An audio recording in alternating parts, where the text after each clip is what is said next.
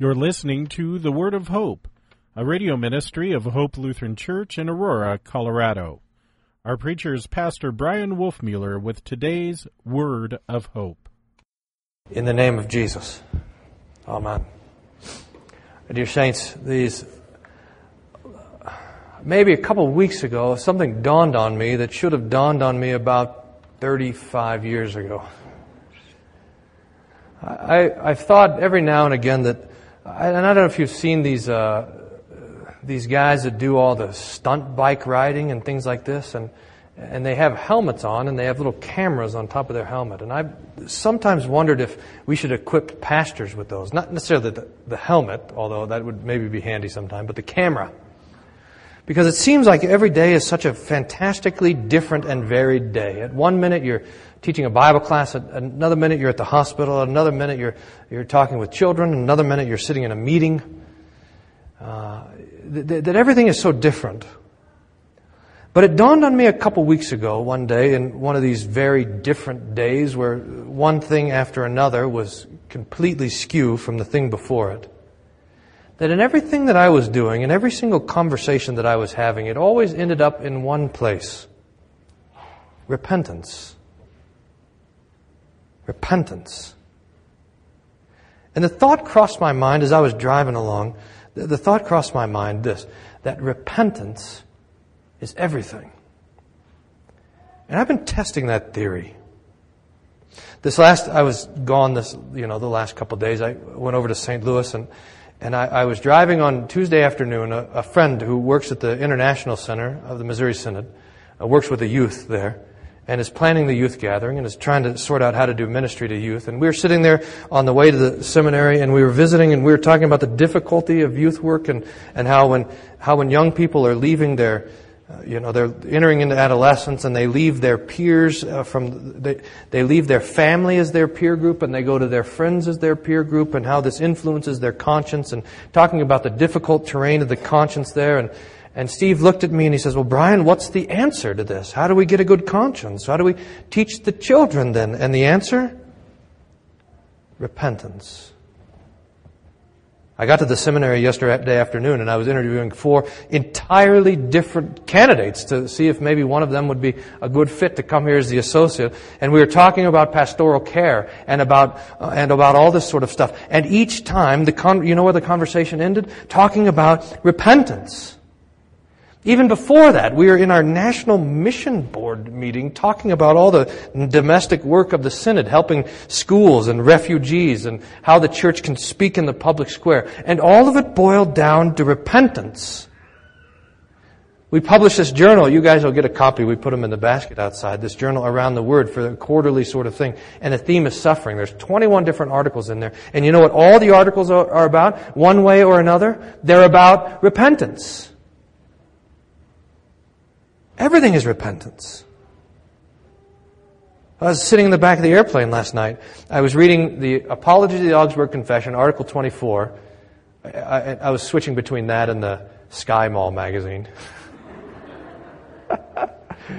Well, I was reading Apology of the Augsburg Confession, Article 24, about the Mass.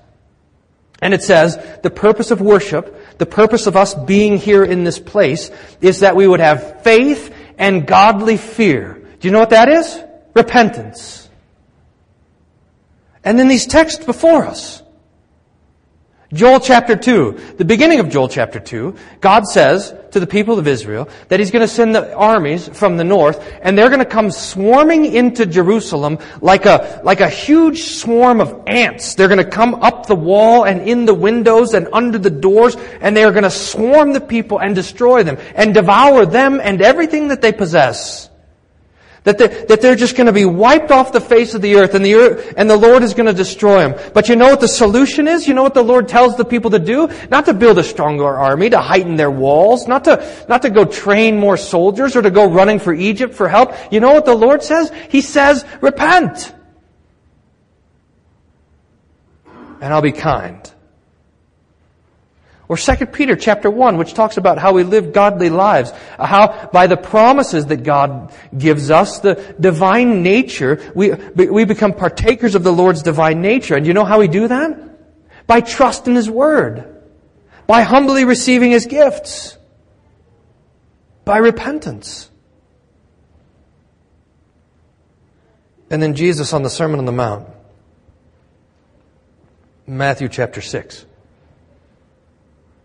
he tells us about fasting, and he tells us about prayer, and he tells us about sin and humility and his promises. Jesus is preaching repentance. Everything is repentance. Everything in the church is repentance. Everything in your Christian life is repentance. Everything that has to do with your sanctification is repentance. The work of the Holy Spirit is repentance. The goal of the Scriptures is repentance. Everything is repentance. So we better at least know what it means. Repentance then has two parts. The first part of repentance is contrition, or terror. You and everybody has a conscience that tells you that you've done something wrong, but this is not yet terror. To know that you've sinned or that you've been sinned against or that to see sin, to know that and to feel that, that's a troubled conscience, but it's not yet a terrified conscience. There's a difference. You can go and ask the unbeliever if they've done something wrong, and you know what they say? Oh yeah, I've made mistakes. I've made my fair few mistakes along the way. Are you a sinner? Oh, yes, I'm a sinner. I've done wrong. I've broken the law. But then you ask, does it matter? And the unbeliever has to say, no. What does God think about your sin? And the unbeliever says, huh?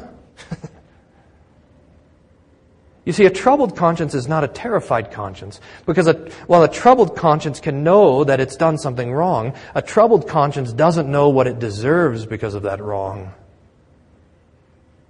So the law comes in and tells us what we deserve.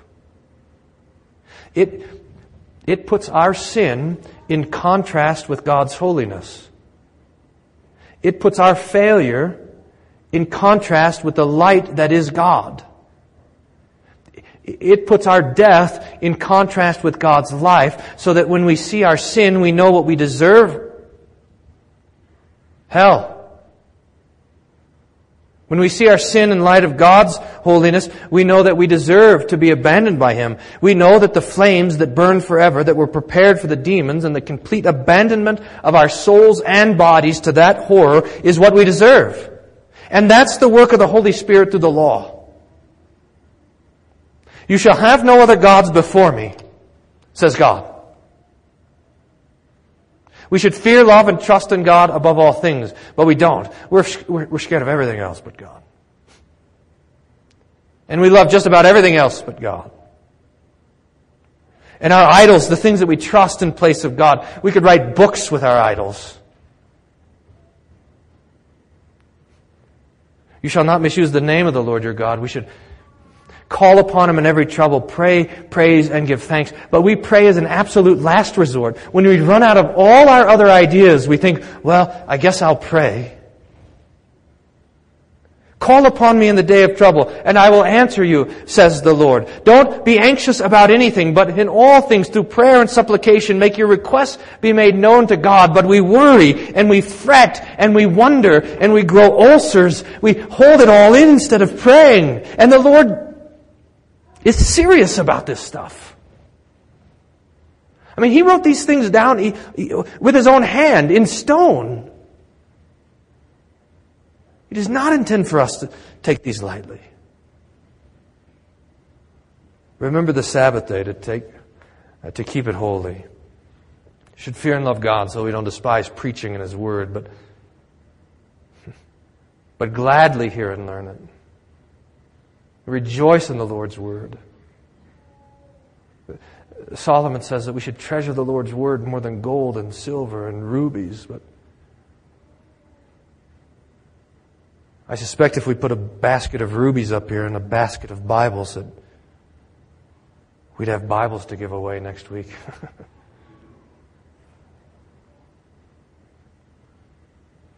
And I'm not sure that we delight in the Lord's Word. I suspect that we think that we're doing God a favor or the preacher a favor when we listen to him preach. Instead of hungering and thirsting for his word like we ought to, remember the Sabbath day to keep it holy. And honor your father and mother. We fear and love God so we do not despise our parents and other authorities. But we chafe under authority. We're bitter because God has put us under authority. We rebel against authority. We are rebellious. And we don't even think anything of it. You shall not murder. The Lord gives life. Jesus says, if you're angry with your brother in your heart, then you've murdered him. And yet we walk around with hearts full of bitterness and full of anger. And we don't even feel bad about it. We say that people that have wronged us have no right to our love. We choke them out because they've done us wrong, and we walk around with this anger and bitterness. And we don't even realize that we're murderers, and that when we murder our neighbor and we're angry against our neighbor, that we are the same to God.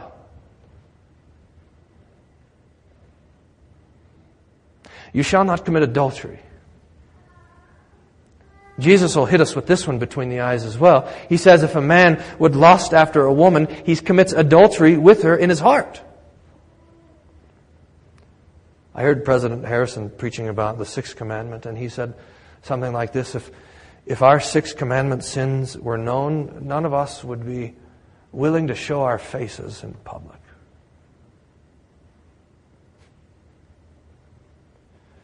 You shall not steal. The Lord would set us to serve our neighbor and help our neighbor protect and increase their property and possessions. And yet we walk around with greed. We're never content. We always want more.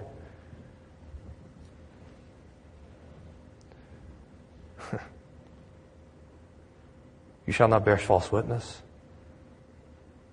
The Lord would have our mouths be full of words that build up and that edify. Words of love for one another, caring for one another, words of compassion, words that bring life, not death. And yet we run around and we gossip, and we talk behind people's backs, and we look for ways to put the worst construction on everything, and we believe lies. We delight in hearing bad news and passing it on. Pastors are the worst at this. The Lord wants to protect our reputation, and we're constantly figuring out ways to destroy each other's reputation. And you shall not covet. You shall not covet your neighbor's house, your neighbor's wife, your neighbor's workers, your neighbor's possessions. You should be content. You should be happy with what the Lord has given you, but you're not. I'm not. Always striving for more. Always thinking that satisfaction is right around the corner instead of realizing that it is right here. We are idolatrous, blaspheming, despisers of God's Word, rebellious, murderous, adulterous, thieves.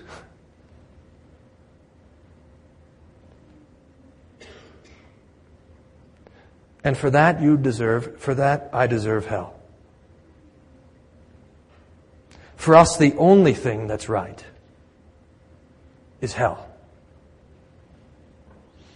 And to know that, and to feel that, is contrition. The first part of repentance.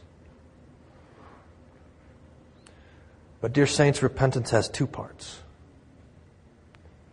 And the second part is faith. The second part of repentance is Jesus, who took on your flesh not so he can come and pal around with you, but so that he can die for you. Jesus, who among all the people ever born from Adam and Eve was the only one never to break one of God's commandments. He was the only one to perfectly keep them. His obedience was spot on. so that he was the only person, he is the only person who does not deserve to die. He is the only person who does not deserve to suffer. He is the only person that deserves to go to heaven and stand before the face of the Father forever. The only one who ought to partake of the joys of everlasting life. The only one.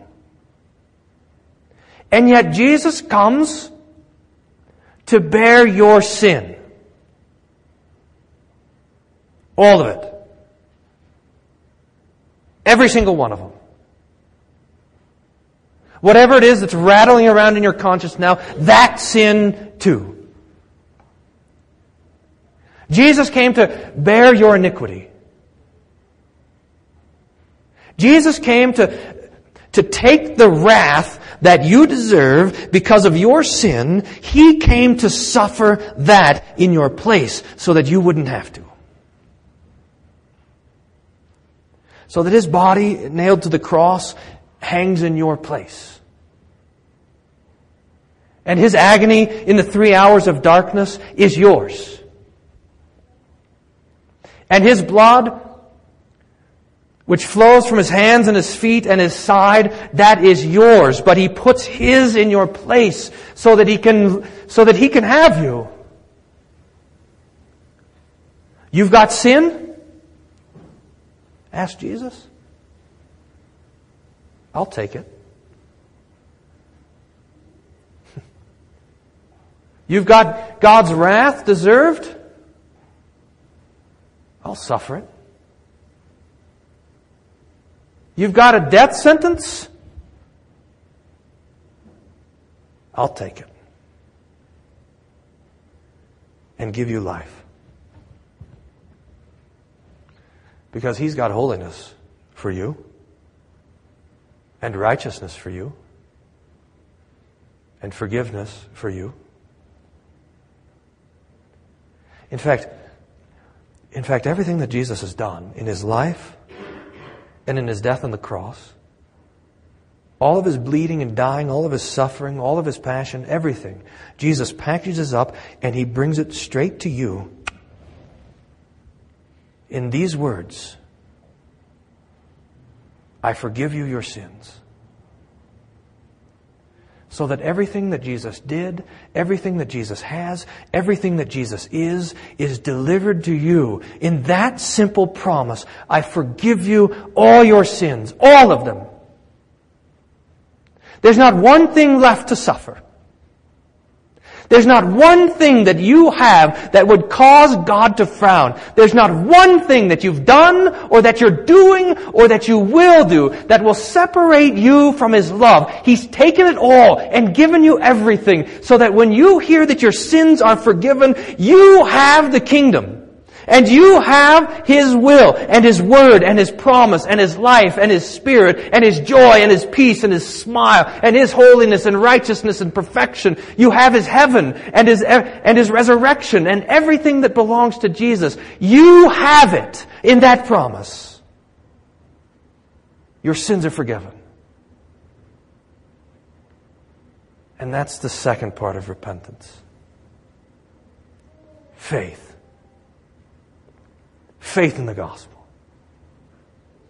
Trust in His word. The certainty that God, who cannot lie, has told the truth when He says He loves you.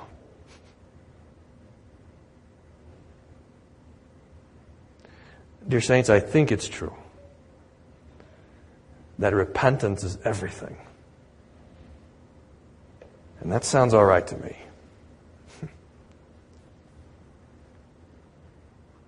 If God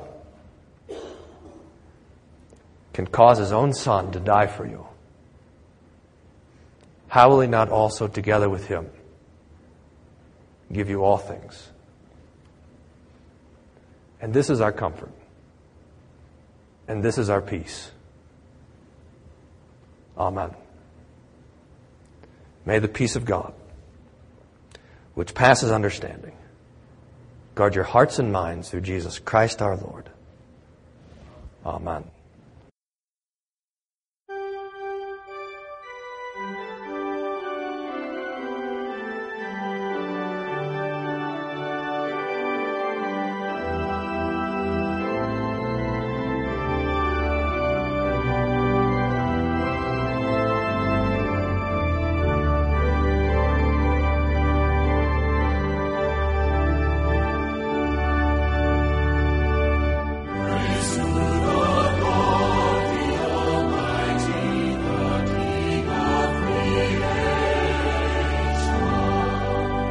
We hope you were blessed by today's Word of Hope. Hope Lutheran Church is located at 1345 Macon Street in Aurora, Colorado. Their weekly schedule is as follows: Sunday morning worship at 9:15, adult Bible class and youth Sunday school at 10:45 a.m. On Tuesday mornings, there is a Matin service at 8:30 a.m. with a Bible class to follow at 9:30 a.m. You can find out more about Hope Lutheran Church at www.hope-aurora.org. That's www.hope-aurora.org. Until next time, may the Lord bless you and keep you in His grace.